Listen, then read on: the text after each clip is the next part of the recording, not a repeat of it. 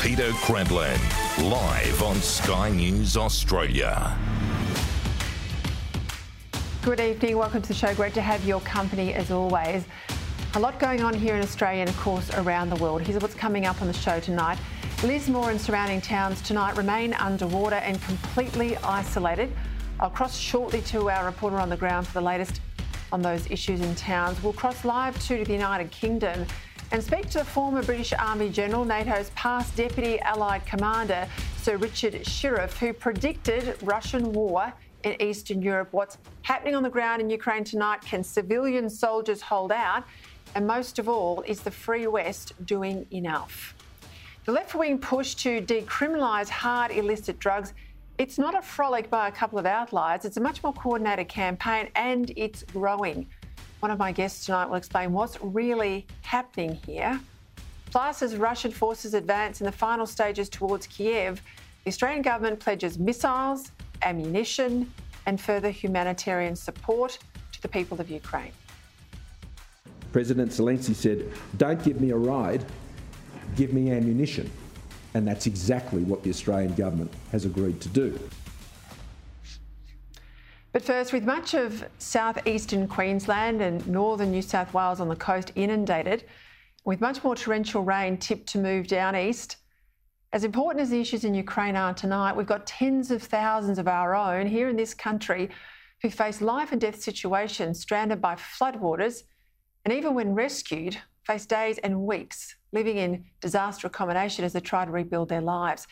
Well, thank God for the SES, I say this all the time, and the Army and all those emergency workers and the phenomenal skill of those helicopter pilots in scenes today that look straight out of a Hollywood movie rather than the reality across many communities as people were winched to safety. Invariably, when trouble comes, Australians pull together, and there are countless stories emerging of neighbours helping neighbours and strangers rescuing strangers as decent people do what's needed to make the best of a bad situation. Given that these parts of Australia are always flood prone, for instance, the 2011 floods were considerably worse than these, at least so far in Brisbane, I hope there won't be too much overexcitement and chatter about climate change.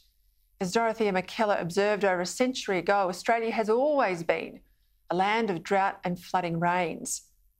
There are some lessons to be learned, though, especially about managing dams to minimise floods rather than to conform to ideology. One of Australia's best investigative reporters is the Australian newspaper's Hedley Thomas, and he's closely followed dam management in Queensland for the past decade. Today, he warned that Brisbane has had a lucky escape, that the current floods would have been much worse had the rain not stopped when it did, because the operators of the Wivenhoe Dam upriver of Brisbane don't always make sufficient allowance for forecast rainfall. And Thomas is right. Back in 2011, it was a sudden release of water from the dam necessitated by the need to protect the dam's structural integrity that mightily worsened that flood. Operators hadn't released water earlier, it seems back then, because of scepticism about ultra heavy rainfall forecasts in this era of climate change. A subsequent Royal Commission into the devastation caused found that dam operators had falsified their report to protect their professional reputations and to hide the fact that they hadn't followed the dam's operating manual and thereby triggered liability for massive damages. Wivenhoe Dam serves two purposes. Of course, it's a, a water storage, Brisbane's biggest, but it's also a flood mitigation dam. And with southeastern Queensland is hit with what the Premier has described as a rain bomb, it's flood mitigation that must come first regardless of what's happening with climate, whether overall rainfall is increasing or decreasing, or whether extreme weather events are getting more likely or less, we just have to accept that much of eastern Australia will always be prone to sustained heavy rain and make allowances for it. Indeed, in a country like ours, where there always seems to be too much water in some parts and never enough in others, the fact that we still haven't done the engineering work to capture it where there's the excess and get it to the more drought prone areas is something that I regard as one of our greatest failures in government local, state, and federal, bar none. All levels of government share blame here, and both sides of politics too. We don't have a water scarcity problem in Australia. We have a water management problem. And surely, if, if we can put a man on the moon, we should be able to fix this. Given that a brilliant engineer devised a scheme, the Bradfield scheme, back in 1938, it stacks up even today. So let's, let's have a political leader in this country brave enough to tackle the Green lobby and make it happen. On the immediate issue of Brisbane's Wivenhoe Dam, as Hedley Thomas said today, and I quote, it is reckless to have a dam operating manual which does not permit precautionary pre flood releases of water when extreme rainfall is forecast. And he went on, and when you see it falling in northern catchments near Noosa and Gympie, he says that should open up the floodgates. Good luck, not design, said Hedley Thomas, allowed Brisbane to avoid a substantially greater flood catastrophe. The freak weather system eased at a critical time when Wivenhoe was almost out of flood space. Will we be lucky next time? Over the past few years, our state and federal leaders have got used to telling us how they're always following so called expert advice. But as we often find out, always subsequently later, the experts' value judgments are just as fallible as anyone else. That's why, in the end, experts can and should only advise. It's elected leaders who have to make the decisions and take responsibility for them. It's the Premier in Queensland who needs to assure herself that she's satisfied with the way dams in her state are managed. And it's all leaders, local, state, and federal, have got to get serious about our water challenge. It should be an urgent priority at the coming national election rather than some of the rubbish that now passes as nation building policy.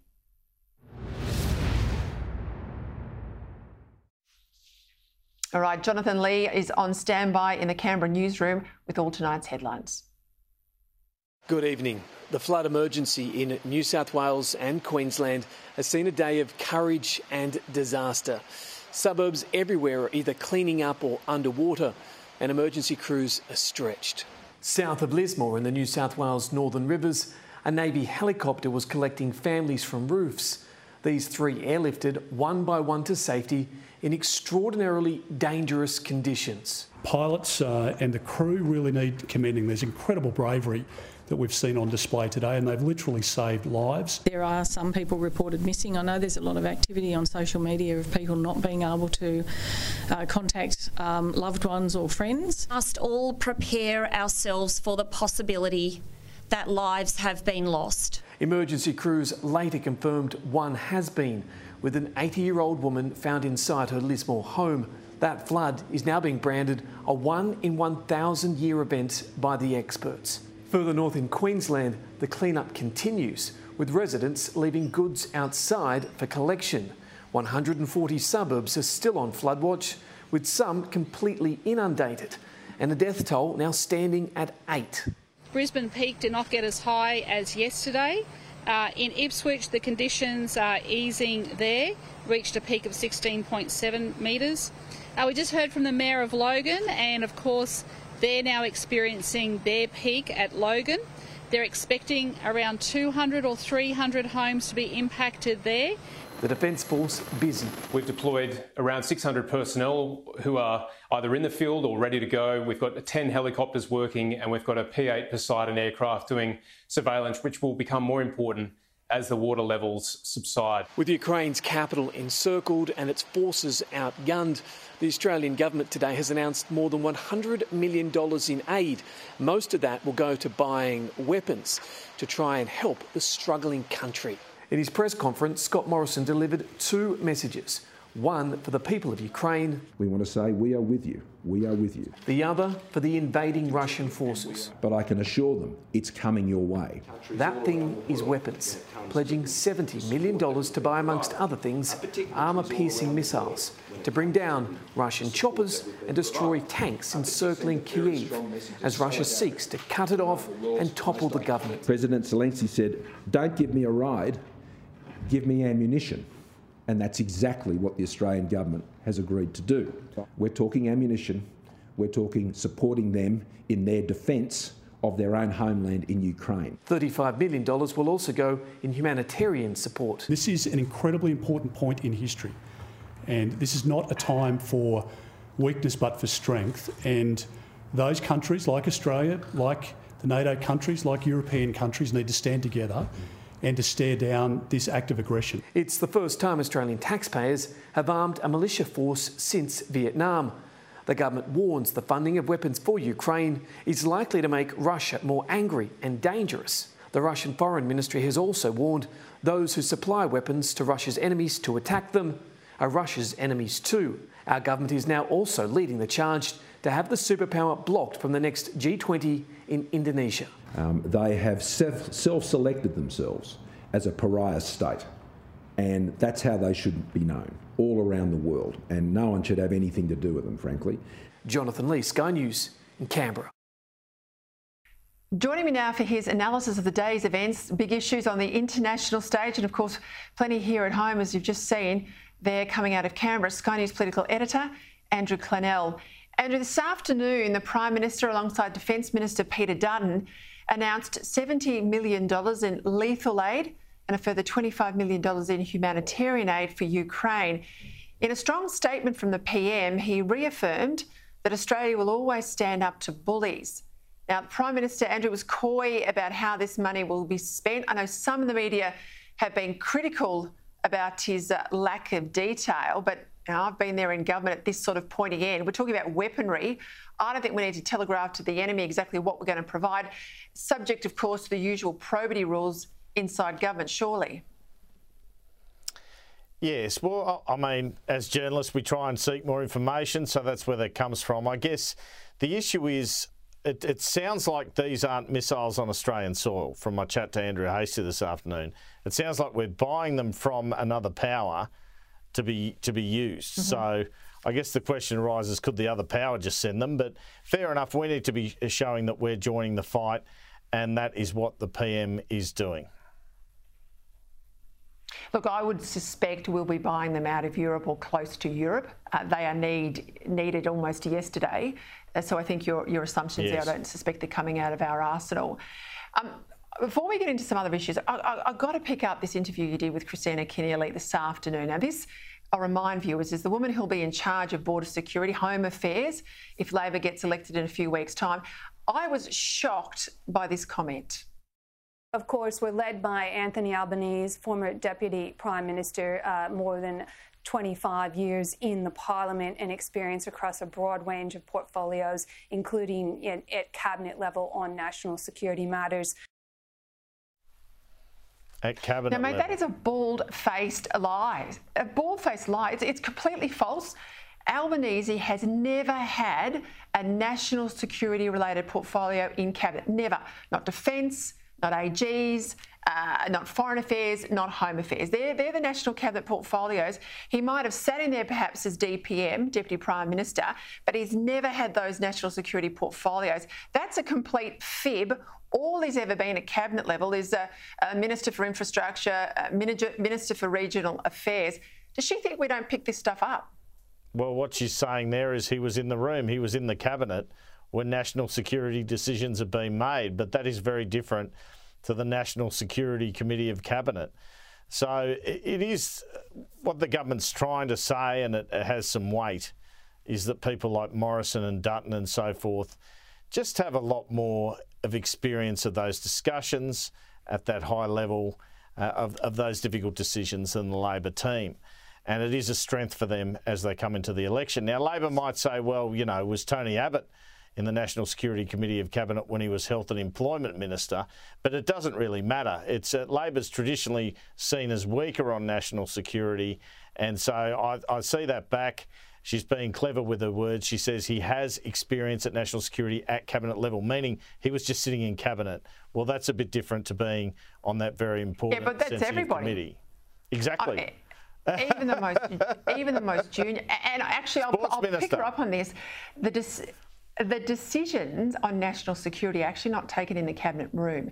They're actually taken in the National Security Committee of Cabinet, and it's one of the only, if not the only, it's one of the only, if not the only, committee of cabinet that does not require its decisions to be relitigated and endorsed by the broader cabinet. So, in fact, he has no idea about these issues, and I think she's showing. Labor's glass jaw there, the fact that she had to sort of bolster his credentials. That tells me the government, government's uh, attack, perhaps, if not working, is certainly making Labor a bit nervous. Let's go to these floods. And just, a just huge quickly story on that out too, of northern New South Wales. Peta, mm-hmm. just on that, he was Deputy Prime Minister for two and a half months. So let's not forget that. It wasn't well, a long period that he was. Two and a half months even worth if of was, NSC sitting in there. Yeah, yeah, exactly. So it, it's, it's hardly worth mentioning. Yeah, as I said, I, I am going to keep her honest. She's not always honest.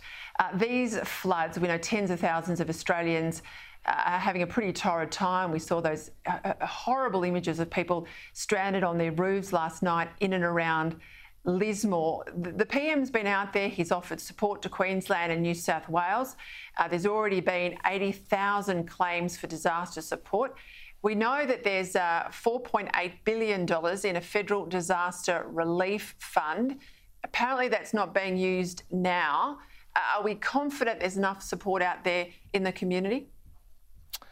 All the signs are, Peta, that Scott Morrison has learnt the lessons from the fires and he is approaching an election, and that the people who are suffering from these dreadful floods will be treated a lot better than the people who were uh, involved in, in those bushfire tragedies. So, you know, the problem a lot of the time is going to be under insurance or, or, that the insurers don't cover things. So then you have to think carefully about how taxpayer money should be spent. But nevertheless, I think you have to be quite generous to people who find themselves in these situations. And I know the mm. Prime Minister's told the New South Wales Premier whatever support is required will be forthcoming from the federal government. So I think we'll see that. Uh, but yes, I mean, that $4 billion, well, it has to go to something. I mean, it, even if it's just flood and fire mitigation, let's do something with it because obviously mm. these events are becoming more common. But the other difference between this and the Black Summer, it seems to me, is the speed with which they got defence in there. And you saw those pictures, you saw the brave and important work they are doing, saving lives. And doing and doing so in mm. a way that, that the SES, which is a volunteer organisation, cannot do and that, that fire and rescue, etc., don't have the resources to do. So I think there's there's a marked difference in Scott Morrison's reaction on this to previous natural disasters. He's learnt the lessons. I think you're absolutely right there. Andrew Clennell, thank you for your time. Thanks, Peta. Of course, I'd make the point here too. At the moment, the states are very willing to accept the Prime Minister's Office of Army support. We know uh, in the fires that was a toing and froing point, wasn't it, in New South Wales? All right, let's get the latest now on the floods. Sky News reporter Kenny Heatley is on the ground from Maclean in northern New South Wales. Kenny, thank you for your time. Pretty horrific pictures we've been watching. Lots of heroism from uh, people and chopper pilots. You've been in the thick of it all day. What's it like on the ground? Hi, Peta. Well, I'm here on the mid north coast uh, in Maclean, and it's on the banks of the Clarence River. As you can see, the, the flooding is major. We've got homes, businesses, cars, extensive farmland underwater. Earlier in the day, I was in Grafton. The, the levee held there by about 30 metres. It was touch and go here through the day in Maclean. Uh, it was literally by centimetres that, that the levee held, but that doesn't mean that there's not a mm. lot of people that have been affected, and boats have been on the water. You can actually hear them now. They're still going, um, but they've been going in and accessing uh, people who have been trapped. The most important thing is is that today it's been mainly dry. There's been bursts of showers coming through, but certainly not the torrential rain that we're seeing on the weekend. But here on the mid north coast, it is a very different situation to what is happening further north, where the emergency is unfolding minute by minute in places like Lismore. Yeah, well, talk to me about Lismore. I, I was sitting at home, dry and comfortable with food in my belly after dinner last night, and all I could think about was, was mums, dads, husbands, wives sitting on their roofs uh, with their kids. Probably their mobile phone has long lost its charge. Nightfall's yep. coming. Uh, they know if the water continues to rise, you know they've got bugger all chance of survival. Hoping they'll be rescued. I just, I just can't fathom what that would have been like. How many people ended up being rescued today? It's frightening, and we've we've got an hour of daylight left, and then the rescuing that's been going on all day since first light with helicopters, with boats, with canoes, with jet skis. Most of it is going to have to cease for a second night. And we still have people who are trapped either in, in their roofs and in their homes or on their roofs.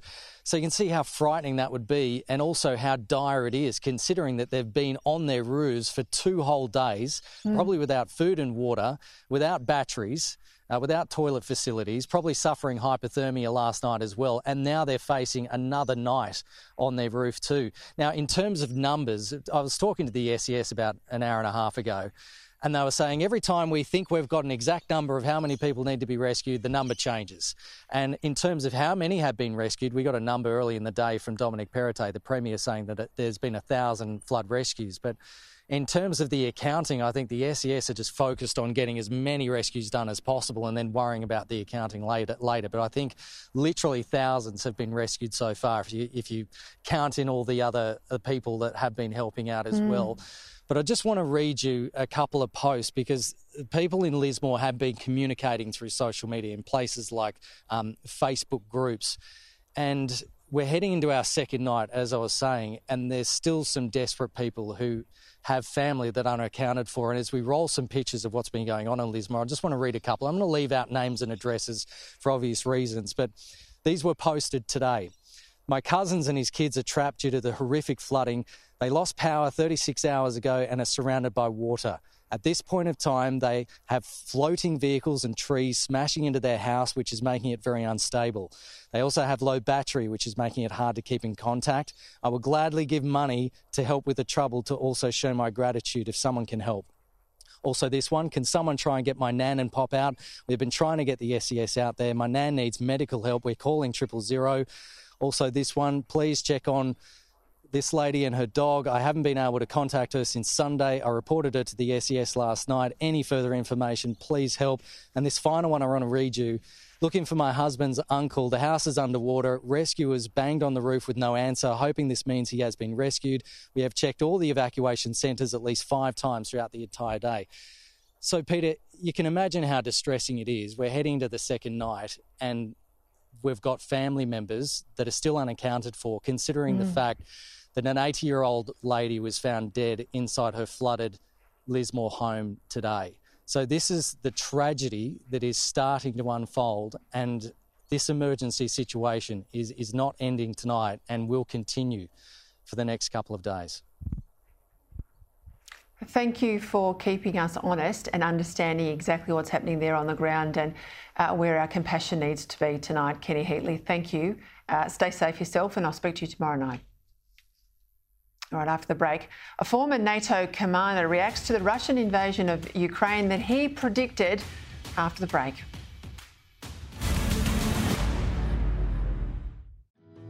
My name is Manny Carudis, and I'm a former New South Wales policeman turned investigative reporter with a passion for missing persons cases.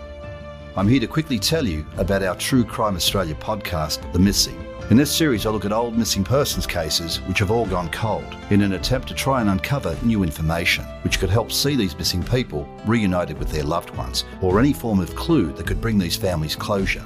The Missing is available now wherever you get your podcasts and early and ad free on Crimex Plus on Apple Podcasts.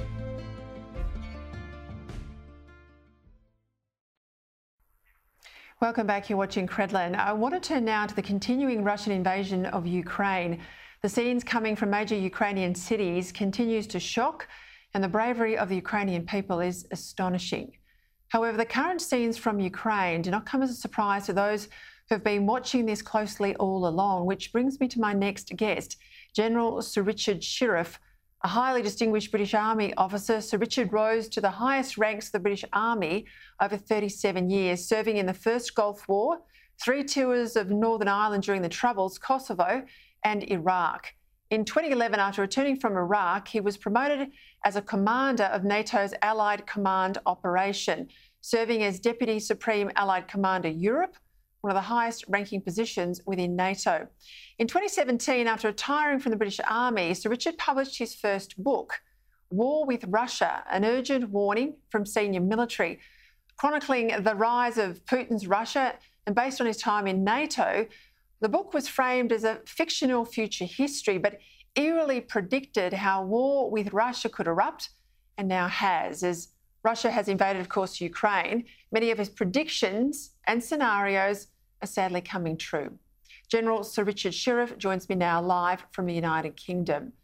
Sir Richard, we really appreciate your time here in Australia. You predicted that Russia would seek to invade a neighbouring country and try to, in part, recreate the old Soviet empire. You also said it wouldn't stop there. Given where we are tonight, what do you think are Putin's plans and goals? Well, firstly, it's good to be with you. Um, this is a nightmare come true. Putin has made it very clear that he's he look, he's looking to see the, re, the re-establishment of a Russian empire. He's, he, here's the man who said that the most appropriate security settlement for Eastern Europe is, is, is, is another Yalta. Well, to those who remember the last Yalta, February 1945 treaty between Stalin, Roosevelt, and Churchill, which effectively ceded Eastern Europe to, uh, to, to, Stalin, uh, that must send us a chill down the brain. And I think this is now all beginning to unfold um, as, as we see in this uh, appalling act of, of, of, uh, of violence in Ukraine. Uh, over the past week, we've witnessed uh, incredible bravery of the Ukrainian people holding off this invasion. Uh, but as we go to air tonight, Russian forces, forces are building up outside of Kiev armoured vehicles, tanks, artillery. With so little military support from NATO, I know that there is uh, financial support on its way to buy weapons and other things, but it's not there now. How long will Ukraine be able to hold them off? I, I, don't know is the answer to that. But what we have to do is absolutely salute the courage and, and inspiring bravery of the Ukrainian defenders. Um, NATO, the, the NATO countries and, of course, Australia too, are providing massive support, as much as support as they can. But it's got to be indirect support because direct, direct support, uh, soldiers fighting on the ground alongside Ukrainians or, or, or, or an air, air forces in the air, um, it will, will generate World War III because that means that NATO will be at war with Russia, which is precisely the scenario we want to avoid. There remains a critical danger of this thing overspilling into NATO territory, in which case, under Article 5 of the Washington Treaty, which brings all member, NATO, member, member states in to support one attack, that would mean war with Russia, which is why NATO is building up its forces to try and deter, to make a very clear statement to Russia that there can be no further movement uh, out of Ukraine. But as far as Ukraine is concerned, how long will it survive? How long will the fight go on for? We pray as long as possible. We have to we have to hope for the best, and we have to hope that the support mm. that the rest of the world can give Ukraine uh, will ultimately lead to uh, Ukrainian uh, Ukrainian success, but it's a long shot. You, have obviously uh, fought in war zones and you're now a military strategic expert. Give us a sense of how difficult it is or will be for Russia, even though it uh, outmans and outresources the Ukrainian army, to fight in these urban cities. That's not easy, is it? No, and fighting in built-up areas, fighting in cities is is in, incredibly difficult. It sucks up enormous amounts of manpower and personnel. It's very, very heavy on casualties, and I'm afraid we're beginning to see this already now with the attacks on Kharkiv yesterday uh, by artillery fire. And the worry is that as the Russians bog down, and let's be clear, this has not gone the Russians' way, largely because the Ukrainians, uh, two things. One is because the Ukrainians have fought like tigers. And secondly, because the Russians have shown themselves, frankly, to be pretty incompetent. Um, so as they bog down, they're not achieving their objectives as quickly as they want to. The worry is, and in fact, I'm afraid we're seeing it already, they will lash out with the indiscriminate use of artillery and other mass munitions, uh, resulting in very heavy civilian, civilian and, and other casualties. Uh, some have called Russian President Vladimir Putin a madman. They say this is all hastily coordinated. But as I said, in your book, you predicted this sort of escalation in 2017. What warning signs did you see that others didn't?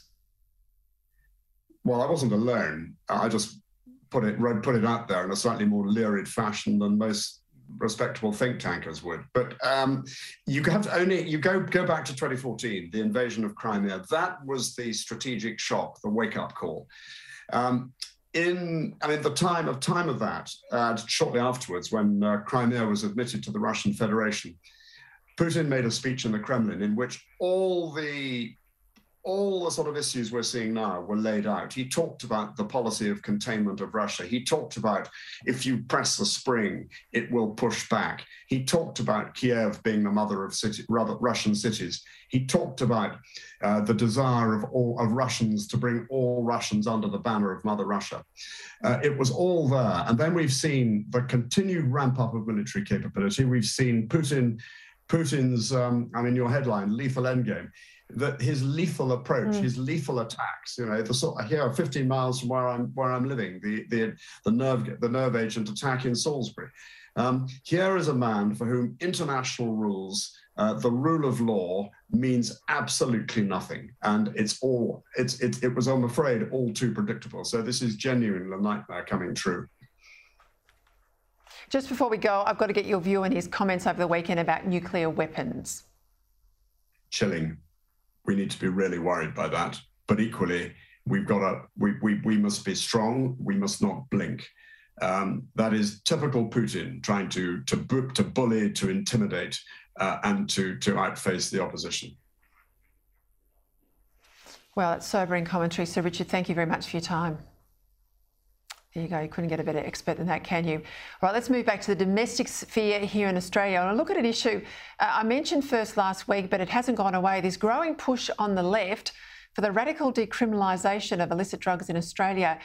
We saw it all start in earnest last week when the leader of the Reason Party in Victoria, Fiona Patten, revealed her intention to push for the decriminalisation of illicit drugs. We're talking heroin, ice, the whole box and dice in the Victorian Parliament. The next day, federal Labor MP for Canberra, Alicia Payne, announced that she also strongly supported drug decriminalisation. Now, there's also a push, as you know, inside the Labor Greens run ACT Legislative Assembly to decriminalise carrying small amounts of hard drugs. It would be very wrong to see these instances over the past couple of weeks as isolated frolics. They're not. They're part of a concerted campaign by the left to end Australia's long standing prohibition against hard drugs. Federal Minister Zed Seselja said this push is real, it's radical, and it's dangerous. He joins me now from Canberra. Uh, Zed, thank you for your time. Ice, heroin, speed, ecstasy, the whole gamut. Huge community harm is caused by these drugs. What does Federal MP for Canberra, the Labor Federal MP Alicia Payne, want to see happen? Uh, well, unfortunately, uh, Federal Labor MP Alicia Payne supports the policy that is being pushed and uh, in the ACT Assembly is on the verge of being uh, put into law um, in the ACT, which is the decriminalisation of ice, of heroin, of cocaine, of MDMA, uh, of all of these hard drugs, um, which I think common sense will tell you, but also many, many experts, including uh, our, the head of the AFP, Reece Kershaw, will tell you will lead to more violence. It will lead to a more dangerous environment for uh, individuals uh, in family situations. We know that domestic violence increases. We know that uh, there is more risk on our roads. There is more risk for first responders. Mm. there are serious mental health issues that go with this. Um, these are really seriously dangerous policies. They're being pushed, as you say, in some parts of the country. You talk about uh, the push in Victoria, certainly in the ACT. Uh, it is a strong push. It's already been recommended by a Labor Greens dominated committee. Uh, so it's on the verge of being passed here in the ACT. And unfortunately, Peta, it seems to have some supporters at the federal level, and not just Alicia Payne, but the federal Greens have it as part of their policy platform. So you can see how parts of the left, a growing part of the left, it would seem, are pushing for these radical uh, drug law changes. Uh, just point that out to Labor leader Anthony Albanese. He's from the factional left. He took a while to come out and reject the idea. He didn't necessarily reject it outright. He sort of put it to one side and said it's not the agenda. We know in Victoria, though, Daniel Andrews ruled out a heroin injecting room before the 2014 election. As soon as he got elected, he put one in. And now there's another one for the CBD. How can you, or, or can we, the question is, can we trust Labor when they say before the election that this is not on the table? Well, you're right to point that out. In the Victorian experience in the ACT, it certainly wasn't on the table. Uh, it was not taken to an election, but it's now being almost certainly uh, likely to be pushed through the ACT Assembly. So uh, you do have to take it uh, with a grain of salt. And, and Anthony Albanese's statements on it were hardly strong. Uh, you know, he was largely avoiding the issue and giving a very short answer. He certainly wouldn't explain if he did oppose it why exactly he would oppose it, because I suspect that deep down, and perhaps if we were to go into all of his uh, all of his previous comments, maybe at branch meetings and other places, uh, you know, you, you, wouldn't put it past him to have supported it. Now, I don't know that for sure. Uh, maybe maybe that's not the mm. case, but uh, he certainly didn't come out in a strong way uh, and condemn it. And the fact that uh, some, some on his left are, are, pushing for it and are endorsing it, uh, like Alicia Payne. The fact that his mm. likely Greens partners, if he were in government, are pushing it. I mean, the Greens federal platform actually talks about the use, possession, uh, and non commercial sale of drugs being decriminalised. Um, now, I assume, I can only assume that that means sort of low level drug dealing uh, being completely decriminalised. And Peta, the problem with this, as Reece Kershaw points out, is it absolutely empowers organised crime. Um, and, and, you know, we, we see in other countries in Europe where we've seen uh, this kind of thing happen, narco tourism happening, uh, where people are crossing borders mm-hmm. in order to use drugs, and you see it's an absolute magnet for organised crime. And that's what I fear would happen uh, in Canberra, but I think uh, the, the problems go well beyond Canberra and they could spread nationally. Well, Minister Seselja, uh, all credit to you for exposing this and keeping the pressure up on uh, what is a coordinated push. This is not outliers, as I said. Thank you for your time. And of course, you know what happens on the left. They want one state or territory uh, to fall in line with a radical social agenda, and they'll use that as template legislation. We've seen it on many other issues, and they'll use it as template legislation across the country.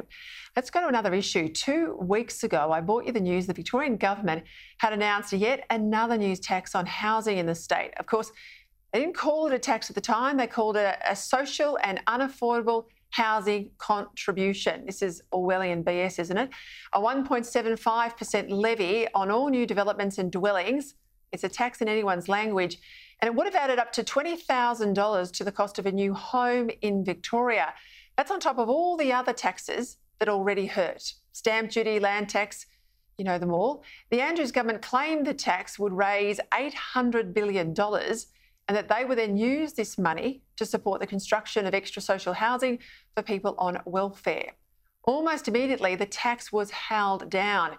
Coming out of six lockdowns with business on its knees, the last thing Victorians needed was a new tax. So there was a coalition built of local councils, property developers, the unions, and the construction industry, all demanding that Daniel Andrews axe this tax. Now, let's be very clear it's not the job of people who have saved hard to buy their new home. It's not their job to pay for social housing. That's the job of a government that completely manages the budget. Doesn't waste money on things like $30 million contracts to dodgy private security companies to run hotel quarantine and more. The reality is, Victoria is drowning in debt. And the Labor government has made promises left, right, and centre to buy votes in the November election and now doesn't know how they're going to pay for it all. Thankfully, at least it won't be new home buyers and those getting into the market for the first time. But the question remains who now are they going to try and tax? After the break, two of our nation's finest thinkers. We'll talk about energy too. Very interesting idea from Judith Sloan today after the break.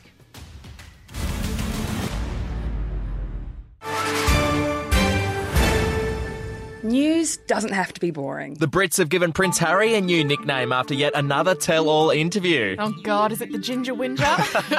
Let the team at news.com.au get you up to speed each day with their podcast, From the Newsroom. A couple were busted joining the Mile High Club. Well, I guess they can't fly Virgin anymore. Politics, sport, red carpets, royals. Get all the goss in just a few minutes. Follow From the Newsroom wherever you get your podcast from. Joining me now, as they do every Tuesday, two of Australia's greatest intellects from Adelaide, columnist for The Australian, Dr Jennifer Oriel, and from Mullaley in New South Wales, former Deputy Prime Minister John Anderson. John, I'll start with you if I can. A brilliant piece today by Tony Abbott in the Wall Street Journal followed in the Australian by Adam Creighton. Abbott talked about the West being indolent and too woke, and that we've got to really have a wake up call coming out of Ukraine. Adam talked about the climate change obsessions shifting the West's focus from things like, uh, you know, better resourcing up NATO.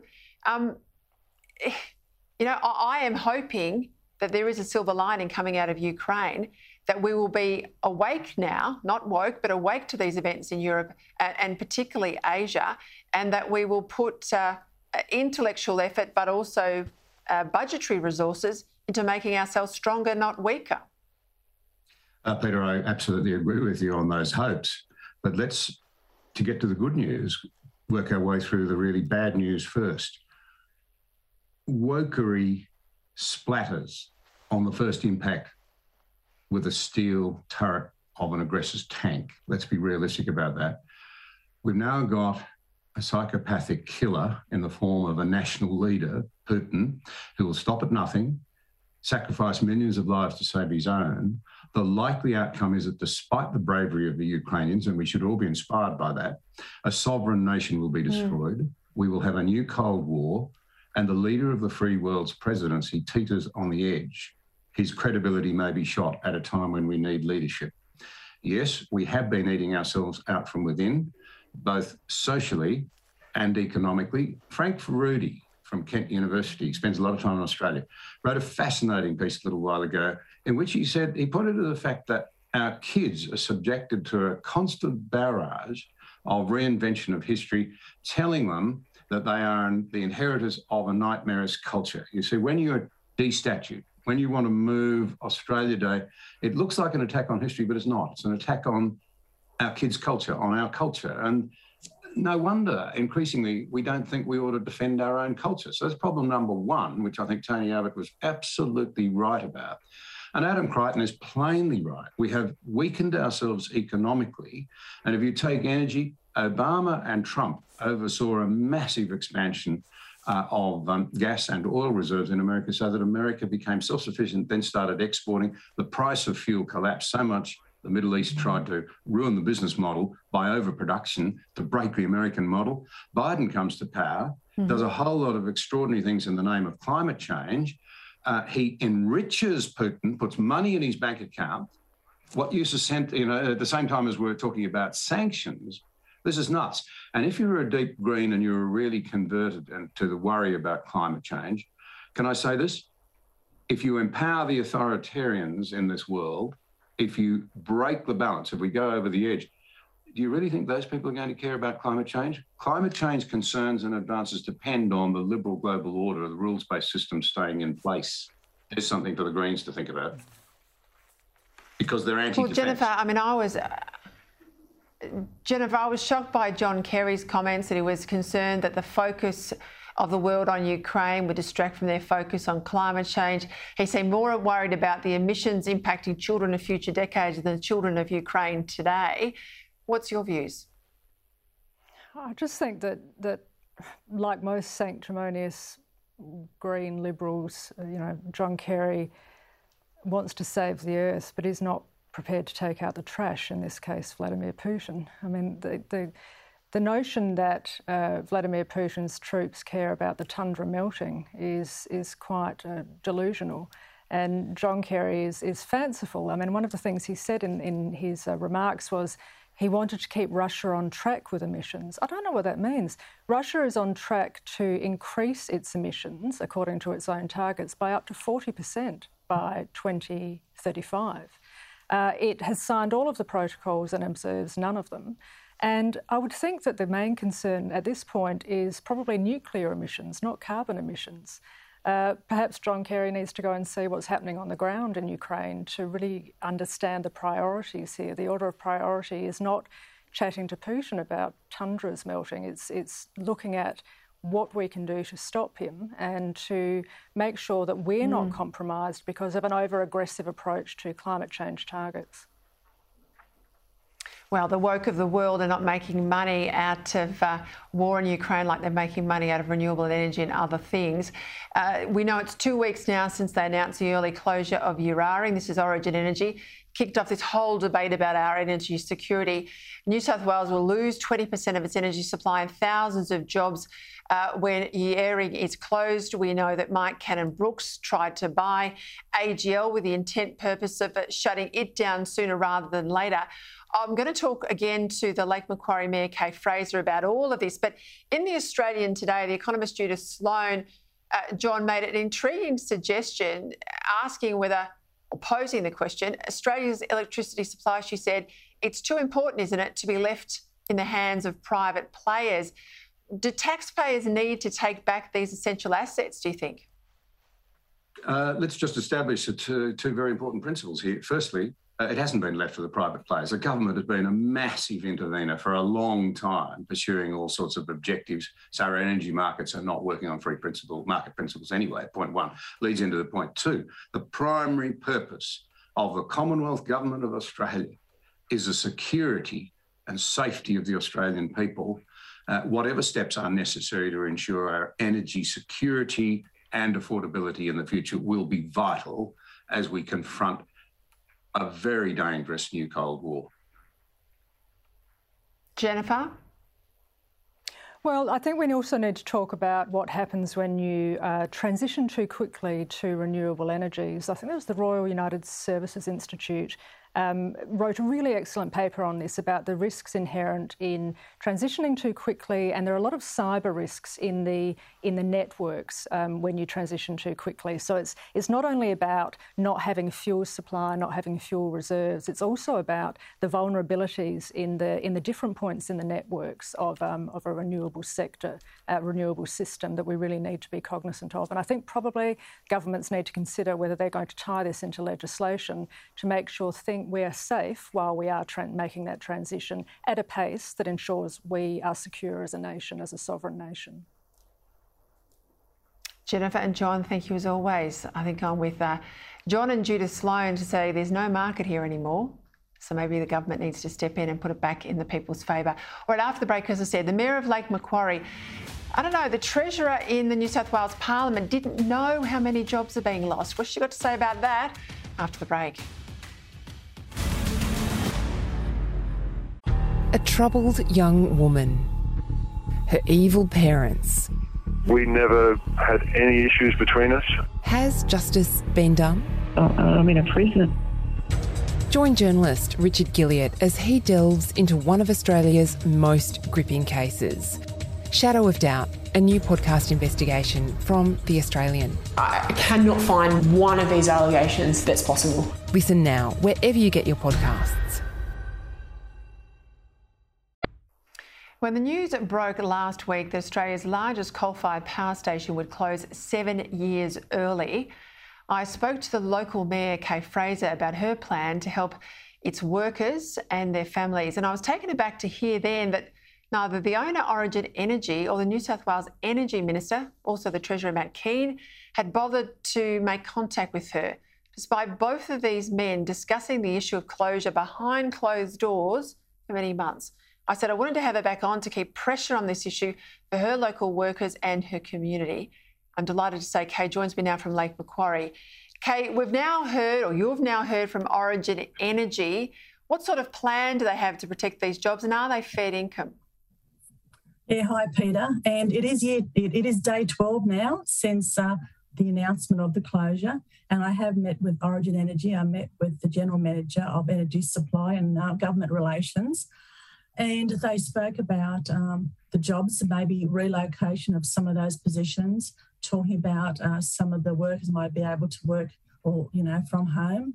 So there's a whole range of issues that they talked about, but um, I'm still concerned about the loss of those jobs and what that will mean. What about Matt Kean? Uh, the Treasurer was grilled in the New South Wales Parliament yesterday and he was forced to admit that he didn't know how many jobs were at risk. Um, that would astound the people of Lake Macquarie, I assume. Yes, absolutely. So we know exactly how many jobs uh, are lost at this stage, but um, I'm meeting with the minister tomorrow afternoon, so I'm looking forward to that. And I'm also meet, uh, meeting with the CEO of Origin Energy on Friday.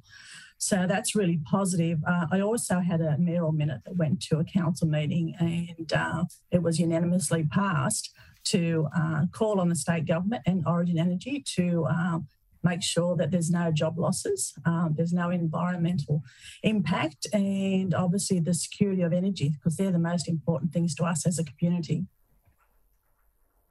Yeah, look, I grew up in a, in a small country town in the Mallee, and when um, big employers leave town, it has a devastating impact. It affects the morale of not just that town, but the local outlying area. What's been the mood like in Lake Macquarie? Well, obviously, it's a little bit sombre uh, around Eraring. All those workers out there are unsure what will happen to them. So, the important thing for us as a community is to obviously set up a local jobs task force. And that's what I'll be asking for. And I'll be wanting the um, Origin Energy to be involved in that. Obviously, the state government elected representatives, the University of Newcastle, and TAFE to look at those jobs and to actually have a plan and a task force to look at how we're going to work our way through this plan. At this stage, uh, there's no plan, and I want to make sure that we're on the front foot. We've got less than three years, so it's critical, and we need to make sure that we can turn the lights on, like you said, but also we, we keep those jobs in Lake Macquarie and we have a plan. I tell you what. Kay, uh, we will stay across this issue. Please come back and talk to us uh, after you've had these meetings. Let's keep them honest. Uh, we know that it was a success story um, in Newcastle when they pivoted and changed the focus of the community. It can be done. Let's hope it happens. Thank you for your time. There you go. We'll stay right across that issue. Thank you for your company tonight. As always, I'll be back tomorrow night at 6. I'm Andrew Rule, the host of the podcast A Life and Crimes. Here are some of the things that we've been talking about the last few weeks. The brutal truth is that when you start looking at it, they always kill or injure a lot more than each other. The professional hitman used to be a professional hitman. Evil strikes in all forms, but particularly as stupidity. Life and Crimes is available wherever you get your podcasts.